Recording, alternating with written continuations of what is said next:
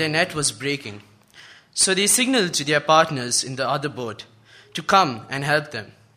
And they came and f- filled the, both the boats, so that they began to sink. When Simon Peter saw it, he fell down at Jesus' knees, saying, "Depart from me, for I am a sinful man, O Lord." For he and all who were with him were astonished at the catch of the fish which they had taken. And so also were James and John, the sons of Zebedee, who were partners with Simon. And Jesus said to Simon, "Do not be afraid. From now on you will catch men." So when they had brought their boat to land, they forsook all and followed him. Now please turn with me to John chapter twenty-one, verse one to nineteen. John twenty-one, verse one to nineteen. After these things, Jesus showed himself again to the disciples in the Sea of Tiberias, and in the way he showed himself. And in this way he showed himself. Simon Peter, Thomas called the twin, Nathanael of Cana in Galilee, and the sons of Zebedee, and two others of his disciples were together. Simon Peter said to them, "I am going fishing." They said to him, "We are going with you also." They went out and immediately got into the boat, and that night they caught nothing. But when the morning had now come, Jesus stood on the shore, yet the disciples did not know that it was Jesus. Then Jesus said to them, "Children, have you any food?" They answered him, "No."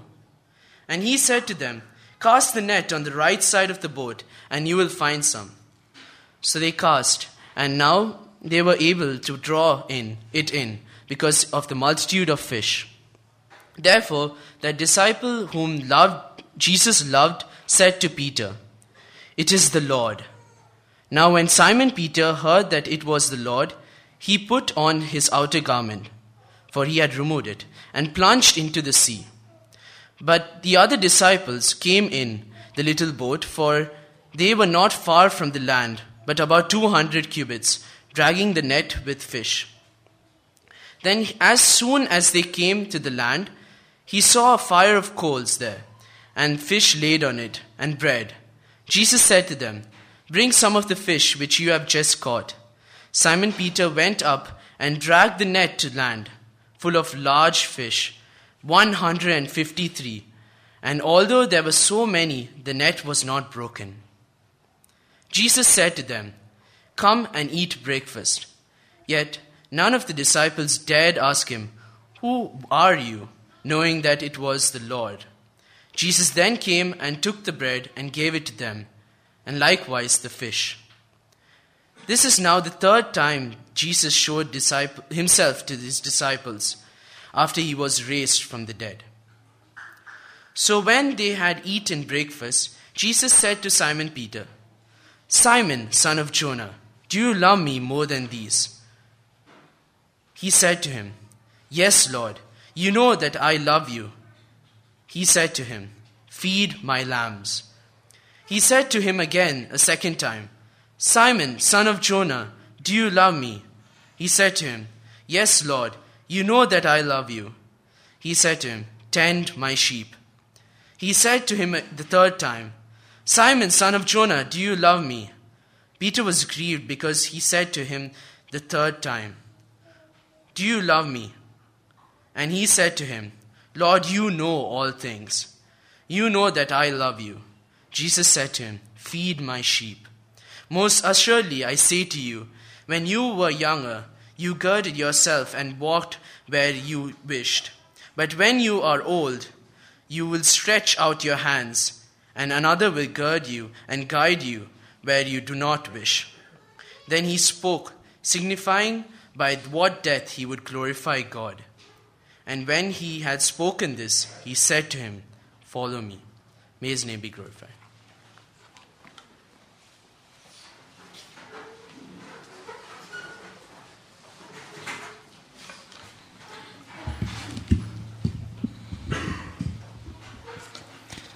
Good morning.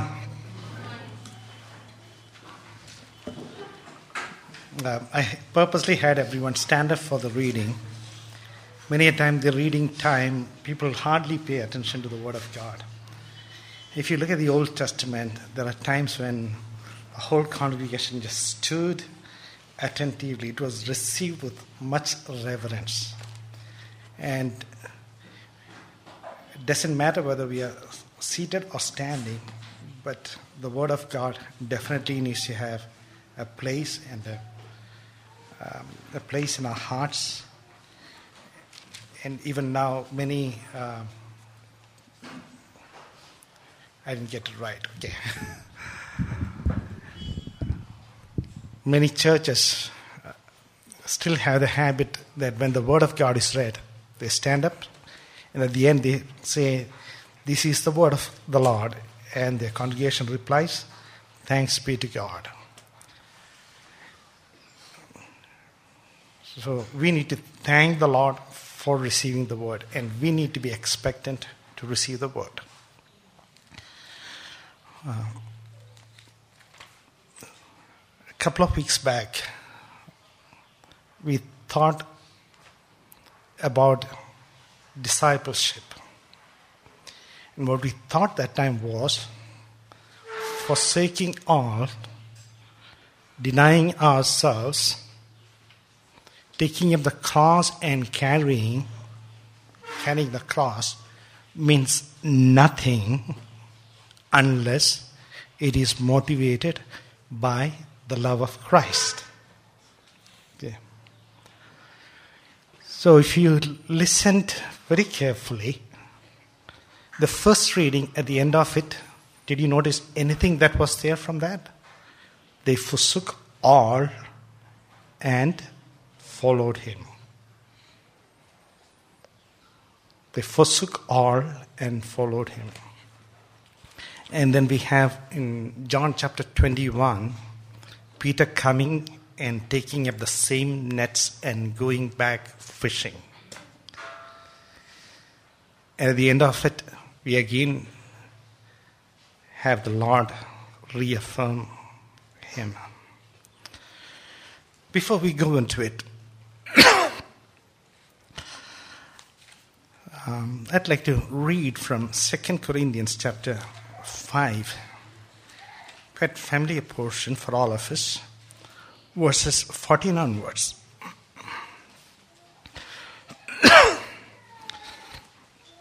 Or rather from verse thirteen. For if we are beside ourselves, it is for God. Or if we are of sound mind, it is for you. For the love of Christ compels us, because we judge thus, that if one died for all, then all died. And he died for all, that those who live should live no longer for themselves, but for him who died for them and rose again. Therefore, from now on, we regard no one according to the flesh. Even though we have known Christ according to the flesh, yet now we know him thus no longer. Okay, we had known him in the flesh, but now we know him thus no longer.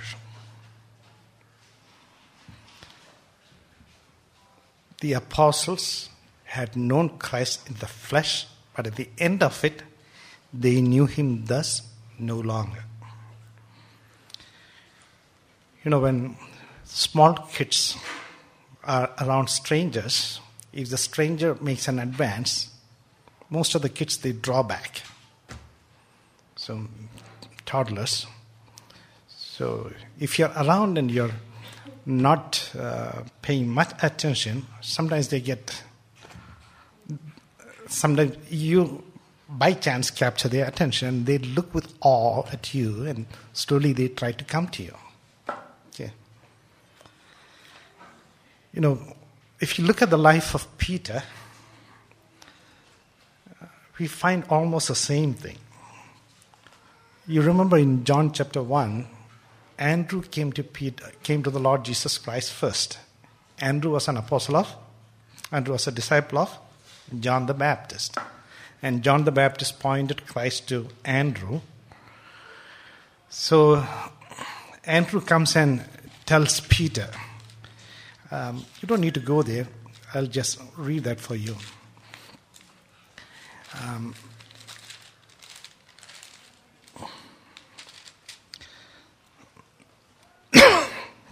One of the two who heard John speak and followed him was Andrew, Simon's, Simon Peter's brother.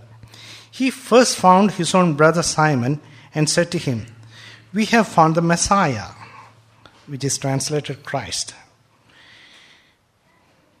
We have found the Messiah.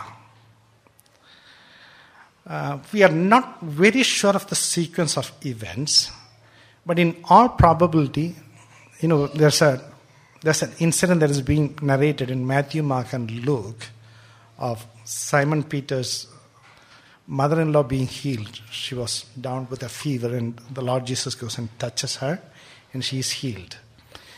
Uh, in all probability, that happened before the incident that we read in Luke chapter five. That is, uh, Peter forsaking all and following.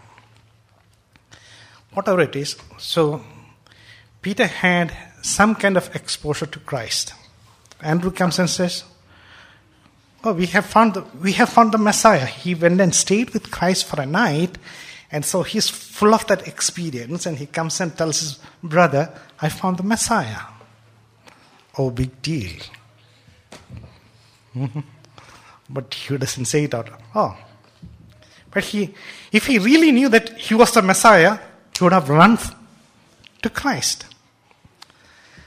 And in uh, Luke chapter five, what do we find? Jesus comes to the shore where he has been fishing. Do you think it is by coincidence that they don't get anything in the night? I believe the Lord saw to it that they caught nothing at night. And then at that moment, the Lord comes there on purpose, and there's a crowd, and the Lord asks Peter to put the boat out into the sea. Okay, he was washing the nets. I'm not an expert at fishing, but gone to Kovalam a couple of times. So there's the, you see the guys pulling in the nets around nine, ten o'clock in the morning, and all the fish comes in, and during the day, It's, it's, it's a bad time for fishing, so they wash the nets and do that. So here they are. They were probably washing the nets, and Jesus said, "Will you put put out the boat to the sea?" And he puts it out to the sea, and Jesus sits down there and preaches to the crowd. Nothing much is mentioned in this portion about what he was preaching, but it immediately says. He says, then he, when he had stopped speaking, he said to Simon, "Launch out into the deep and let down your nets for a catch." Probably Peter was still cleaning the nets as he listened to the Lord. I don't know. Or maybe he was in the boat and taking care that it doesn't float away. Maybe he was paying a little bit of attention, but not... He, even though it was presented to him by Andrew that this was the Messiah, Andrew had no doubt. He comes and says this is the Messiah. Peter doesn't seem to have understood that. So he was an experiential learner. So what does the Lord do? He gives him an experience. And says, "Launch out into the deep and let down your nets for a catch."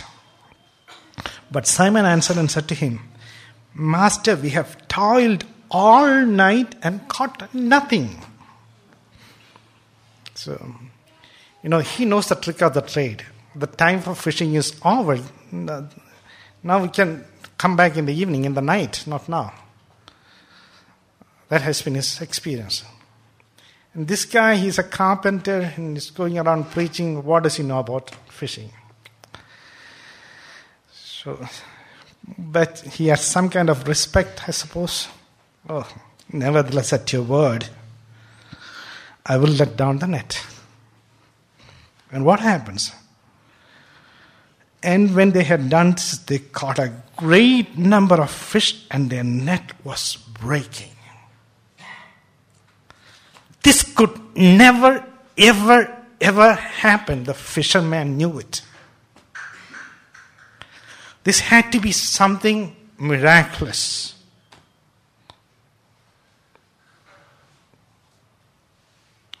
Yes, and he knew it. This was somebody different. So at the end of it, he says, when Simon Peter saw it, he fell down at Jesus' feet, Jesus' knees, saying, "Depart from me, Lord. Depart from me, for I am a sinful man, O Lord. Depart from me, for I am a sinful man, O Lord." You know, many of us have grown up listening to the Bible, coming to church, singing Sunday school songs. Are we still in a place? Somebody comes and tells us he's the Messiah, and we say in our heart, "Oh, big deal. I got other pursuits in my life. I need to see success in my area of operation," whatever that be.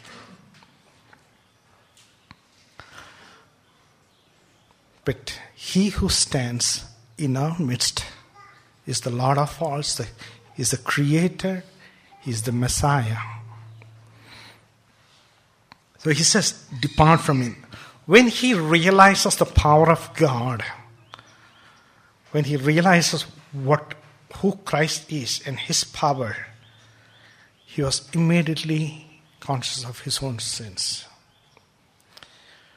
If there be any of us sitting here who has not had such an experience, I pray that the Lord will give us that experience.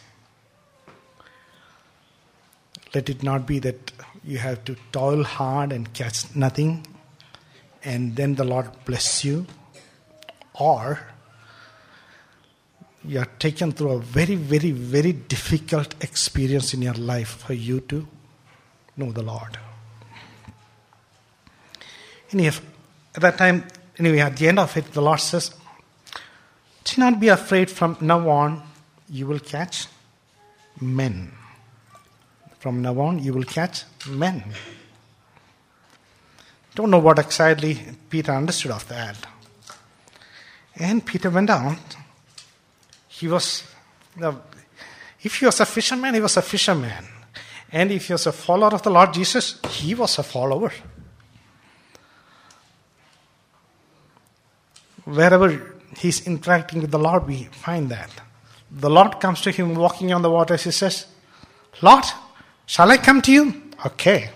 He jumps in. Maybe Um, present day, he might have been classified as A D D, I don't know.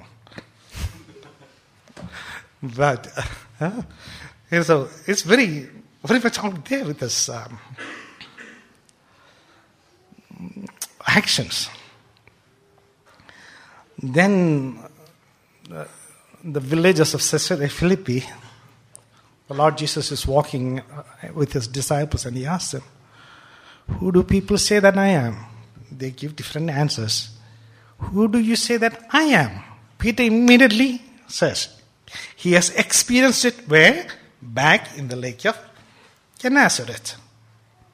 He says, "You are the Christ, the Son of the living God." And Jesus says, "Very well, well done. The Lord, my Father in heaven, has revealed these things to you." So the Lord wants to take him to the next step of discipleship. And he tells them, "You know what? The Son of Man is going to be suffering at the hands of these elders and chief priests, and he's going to be crucified. And on the third day he will rise again." But who bothers about the last portion, right? The first portion itself is enough. Hmm? And he says, "Never let that happen to you." Why? He's the Christ. He's the Messiah.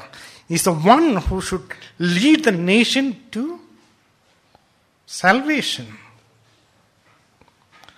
Peter knew him in the flesh.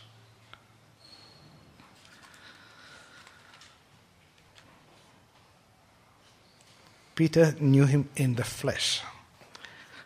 Again, we find Peter in various uh, places interacting with the Lord Jesus Christ. I think the Last Supper, probably he was caught unawares. The Lord Jesus Christ taking a towel and a bowl of water and washing the feet. Yes. Comes to him. Again, he's there. No, Lord, you will not wash my feet.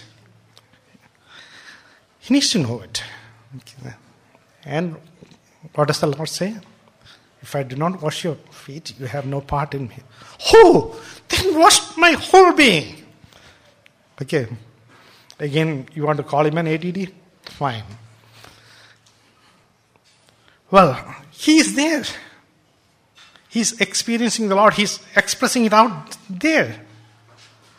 But he doesn't understand everything, but he understands something. He has not known Christ fully.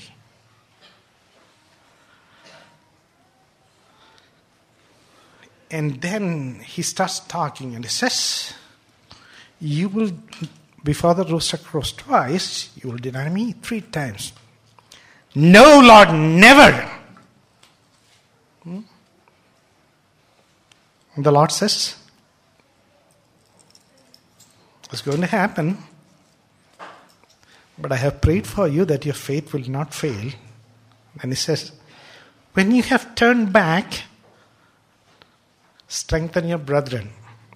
He gets none of that. And also he says, the Lord tells them, no, after I am risen, on the previous night he's saying, okay, just before he's going to Gethsemane, he's saying, after I have risen, I will go ahead of you to Galilee, and you must go there and wait for me. None of them listen to that, right?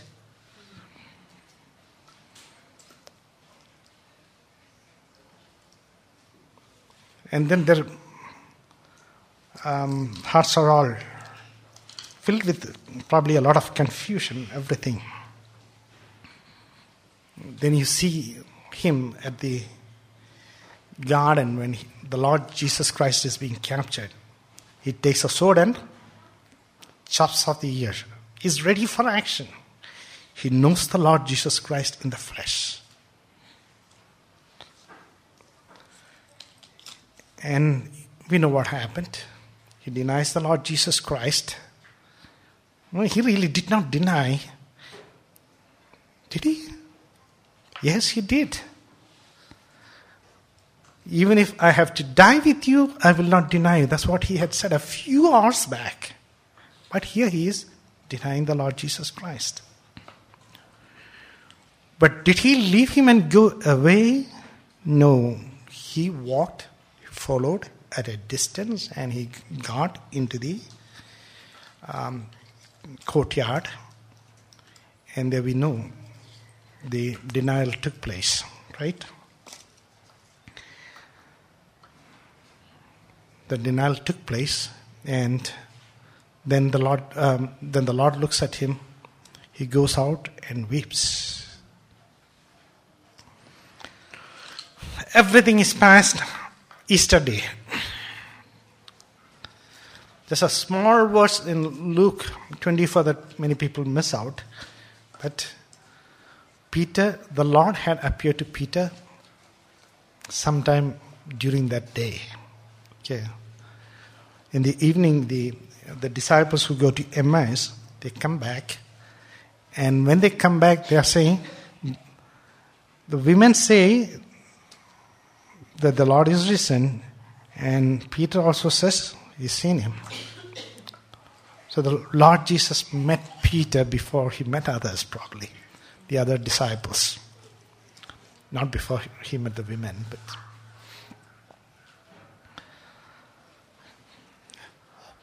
and then there's Thomas is not there next week. You know what happens, all that, right? Uh, that night, the Easter night, Jesus meets with the eleven minus uh, Thomas, and a week from then, with all the eleven, with Thomas being present. They still had not gone to Galilee. And um, if you read John twenty-one carefully, we read already, it says, this was the third time when Jesus, when Jesus was appearing to them. So, after that, probably they walked to Galilee. They, they went and they were waiting in Galilee. And I'm assuming that probably their disciples could not get what was happening, and probably they felt disheartened. They waited and waited and waited. No Jesus. He had told us to come here before that. Probably in Peter's mind, I denied him. He doesn't love me anymore. I forsook everything and went after him. Oh, I knew that he was the Christ, but I did not know that this was the way he was going to work out. Oh, I've lost it. I've been out of the good, I'm out of the good books of the Lord Jesus Christ. What happens? What happens? Let me go back to fishing. And Peter, you know, he's so full of energy. When he does it, he does it in style. So he goes, and with him he has six others, so seven of them. Come on. It's not a startup company, but it's a restartup. But they flung it. And the Lord saw to it that they flung it. They and they toiled the whole night, again nothing. Then in the morning, there he comes. Didn't the Lord Jesus see all this? He did. He saw. He probably wanted Peter to realize the utter failure of his own flesh in following after him. He wanted him to experience that brokenness. And then he comes. So he says, they've been fishing the whole night. Cast the net on the right side of the boat and you will find some. Even before that, he calls out, children, hey boys, do you have any food? They say, no. Okay. Cast the net on the right side of the boat and you will find some. Um, the restartup guys, probably we have been out of touch for long. Less, anyway, no harm is going to happen. What's it? The fish is there. And immediately John knew no one, no one, no one but the Lord Jesus Christ. This has to be the Lord Jesus Christ. Therefore the disciple whom Jesus loved said to Peter, it is the Lord. You know, um, Peter, John was probably the first to believe. John believed without seeing at the tomb of the Lord Jesus Christ. So even here, he's not able to see, probably because of the distance, and recognize Jesus Christ. But from that miracle, he merely says, it is the Lord. John knew him. And, you know, that was enough for Peter. he put on his garments because he was half um, stripped for his work. And the, he doesn't care that the re-startup is a success. No.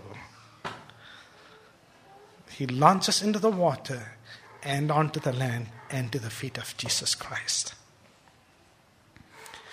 And from that feet, he was never, ever to leave him again. There are many lessons to learn here. Many, many lessons. Different lessons for different people. Have you been tired serving the Lord? Have we been tired serving the Lord? And do we see that the Lord is blessing others and not us?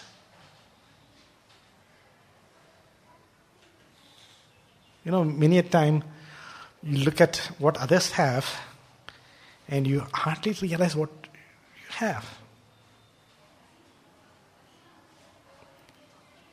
We look at what we don't have, and then we envy another person. If you go to that person and talk to him, oh man, I have all this, but if only I had what you had. Are we in that kind of state? You know, what is needed? It is just Christ. Having the Lord Jesus Christ, with him we have everything. He who has the Son has everything. Everything belongs to him. And if we have seen that love, you know, if you read carefully Second Corinthians chapter five, what we read, the love of Christ compels us. And so, love for Christ as well. The love of Christ is, it's not love of Rebbe for Christ, it's love of Christ for Rebbe. The love of Christ compels me. The love of Christ is there with us. And the more we, the more we dream of it, the more we think of it, the more we meditate of it, oh, that's going to take control of us. If we just sit and think about his power and all other things, it's all good. But unless and until we meditate on the love of Christ, it's not going to compel us. And when we see his love, we know love because he has loved, he has loved us first. And if we meditate on his love, we will know love. So many a time there are people asking questions. I cannot experience God's love. Cannot. Cannot feel it. I, why? Meditate on Christ's love. Let it fill us. When Christ's love fills us, it will constrain us. Now the word that is used there, constraints. In um, Luke twenty-four, you know, the two disciples who were walking to Emmaus, they constrained Jesus at the end of the journey. Stay with us, for toward, it is toward evening. Do not depart. I'm reminded of uh, my childhood days when I had only one set of grandparents on my mother's side. And it was a treat when they came visiting.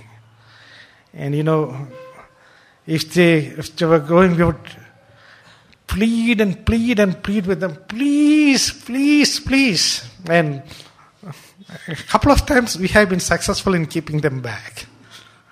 So it is like that. The, the love of the grandchildren constrains them to stay back and change their plans. The love of Christ, when we see it, it will constrain us to live for him.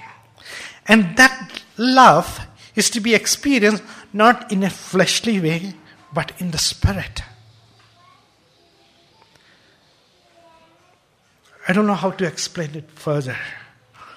And if you read Ephesians carefully, it says that you may comprehend the love of Christ with all the saints. Okay, it is done while we come and sing together, while we come and meditate together, while we exalt one another, while we worship.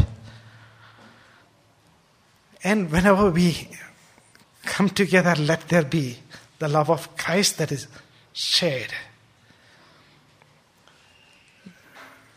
It says about, in First Corinthians chapter thirteen, we know it talks about love. It, it probably talks more about the love that we need to have for one another. But there's a, this, um, this can be applied to the love for Christ as well. And though I have, and though I bestow all my goods to feed the poor, and though I give my body to be burnt, but have not love, it profits me nothing. I can forsake all that I have. I can deny myself and carry my cross, but if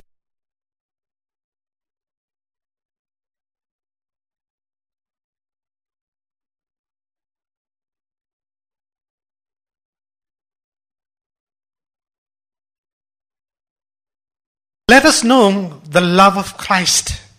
Let that be the focal point on which we move. Last time I quickly talked about loving the Lord. It is the same thing in the Old Testament. It's the same thing in the New Testament. What is it? Love and serve the Lord. Basically, love and serve the Lord. Love the Lord with all your heart. In certain places it would say, all your heart and soul, and mind and strength. That is it. There are doctrines to learn. Of course, there might be. But the simple, very, very simple people who do not know the doctrines can still drink of the love of Christ.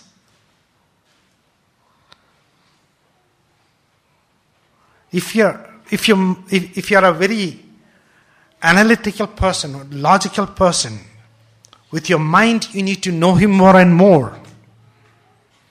If you're more of the emotional and hard person, that is the most dominant part of your personality. With your with all your heart and soul, the heart and soul actually means from our inner self. With all your emotions, when I'm when I'm talking about the personality, I'm talking about the the more, more emotional character. With all our emotions, let us love the Lord. And if you're a very active A D D guy, or whatever what people want to call us, with all our strength, that would be the dominant thing that would that might shine forth from us. But whatever be the shade of our personality, it doesn't matter. Through that, the Lord's love we should experience, and we should love the Lord, and that should flow out from us. And maybe we are strong in one side of the personality, but that doesn't mean a person who's too emotional, he also should serve the Lord with all his mind and all his strength. A person who is too analytical, he also should pour out his emotions. He also should serve with all his strength.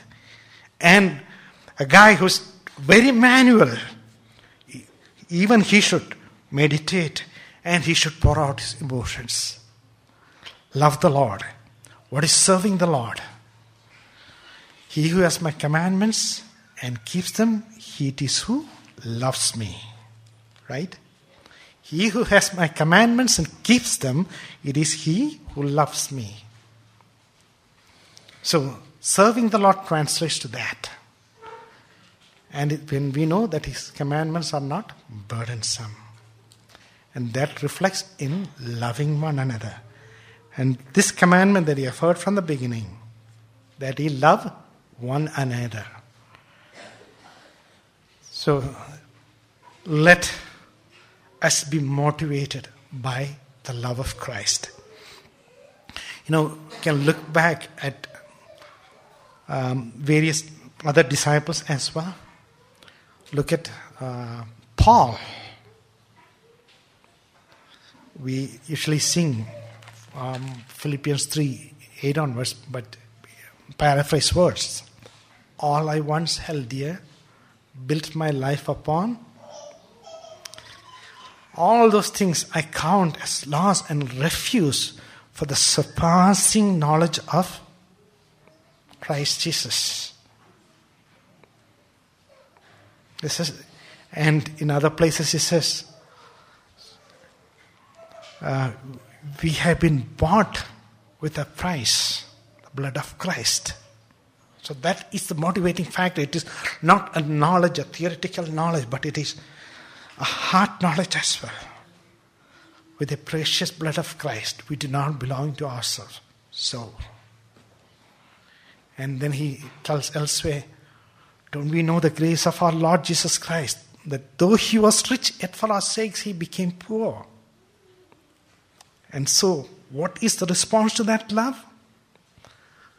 If he gave up everything for me, I give up everything for him.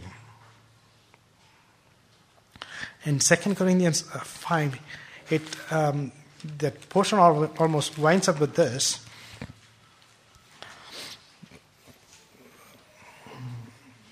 Okay.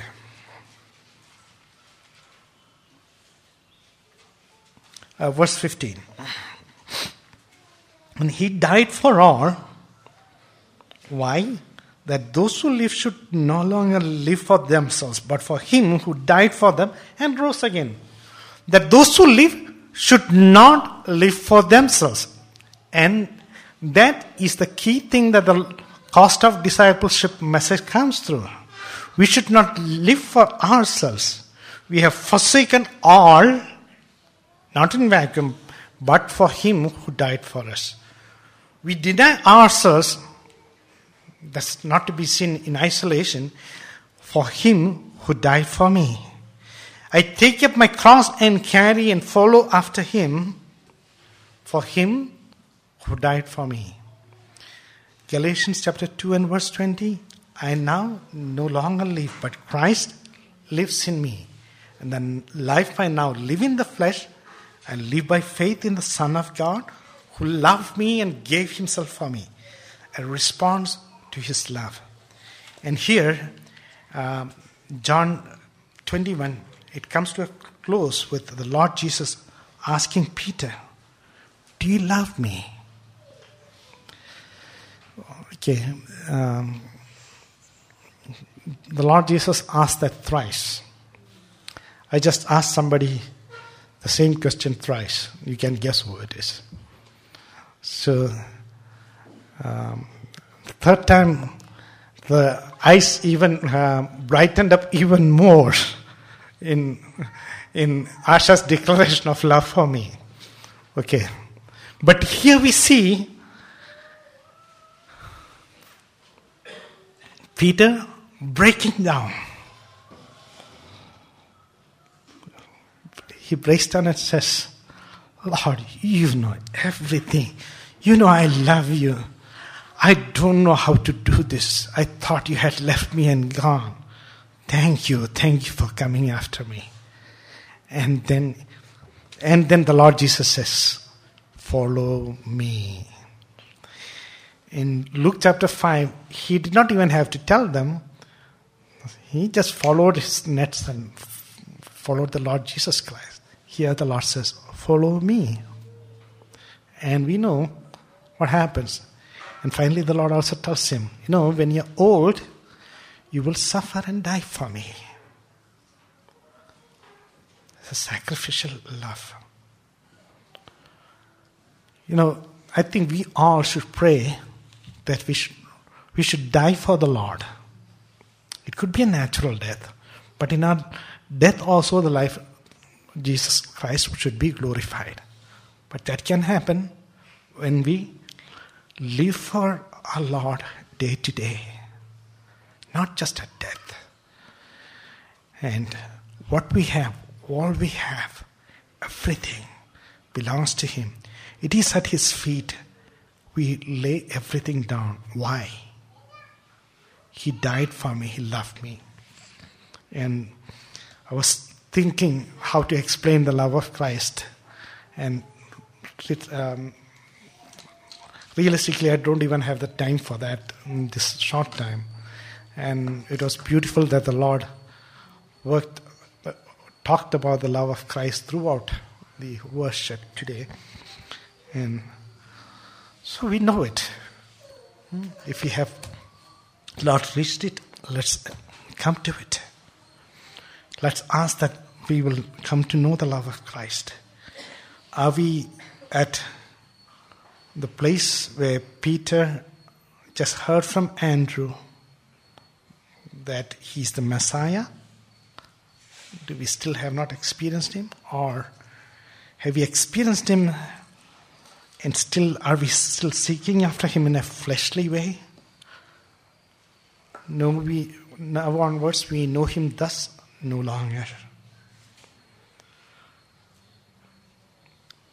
Very simple. It is not rocket science. Just love and serve the Lord. That's all what our Lord demands. And if we do that, our life will be blessed. And we will be a blessing to others. And we'll, we'll enjoy our life with the Lord in the midst of difficulties and trials. Let's bow down our heads and pray.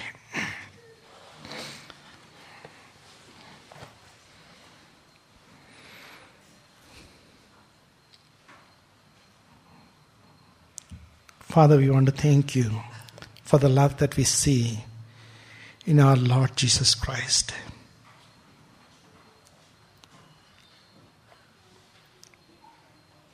How he left everything, all his glories, came and dwelt in our midst. And looking at his love, Lord, help us to lay everything at your feet, at the feet of him who left everything for us. Help us to lay ourselves. Lord, may there be not one area of our life where we would say, no, I cannot give that up for the Lord. Lord, help us that we will forsake all, all those things that take us, that keep us away from you. Our time, our modes of entertainment, our work, our family, our children, our money, our wealth, our health, our intellect, our talents. We lay everything at your feet. And what we are not able to, please teach us to lay them at your feet. If we need to learn hard lessons, please give them to us. But may it be that we love you.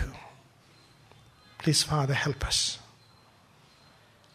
And may it be that the love of Christ will constrain us. Thank you, Father. In Christ's precious name.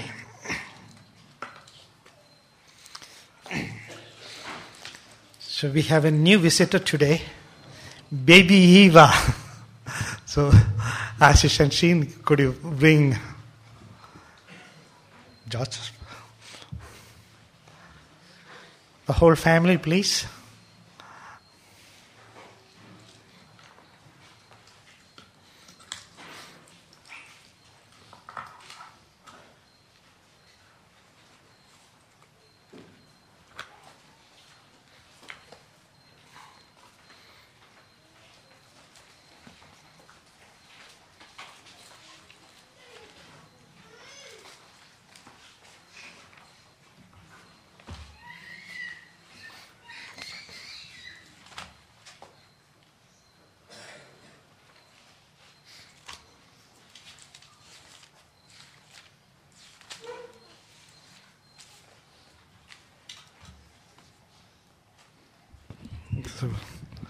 I think we had a real scare the first couple of days when the baby came, right? Praise the Lord for keeping her safe. Um, just read from Deuteronomy chapter six.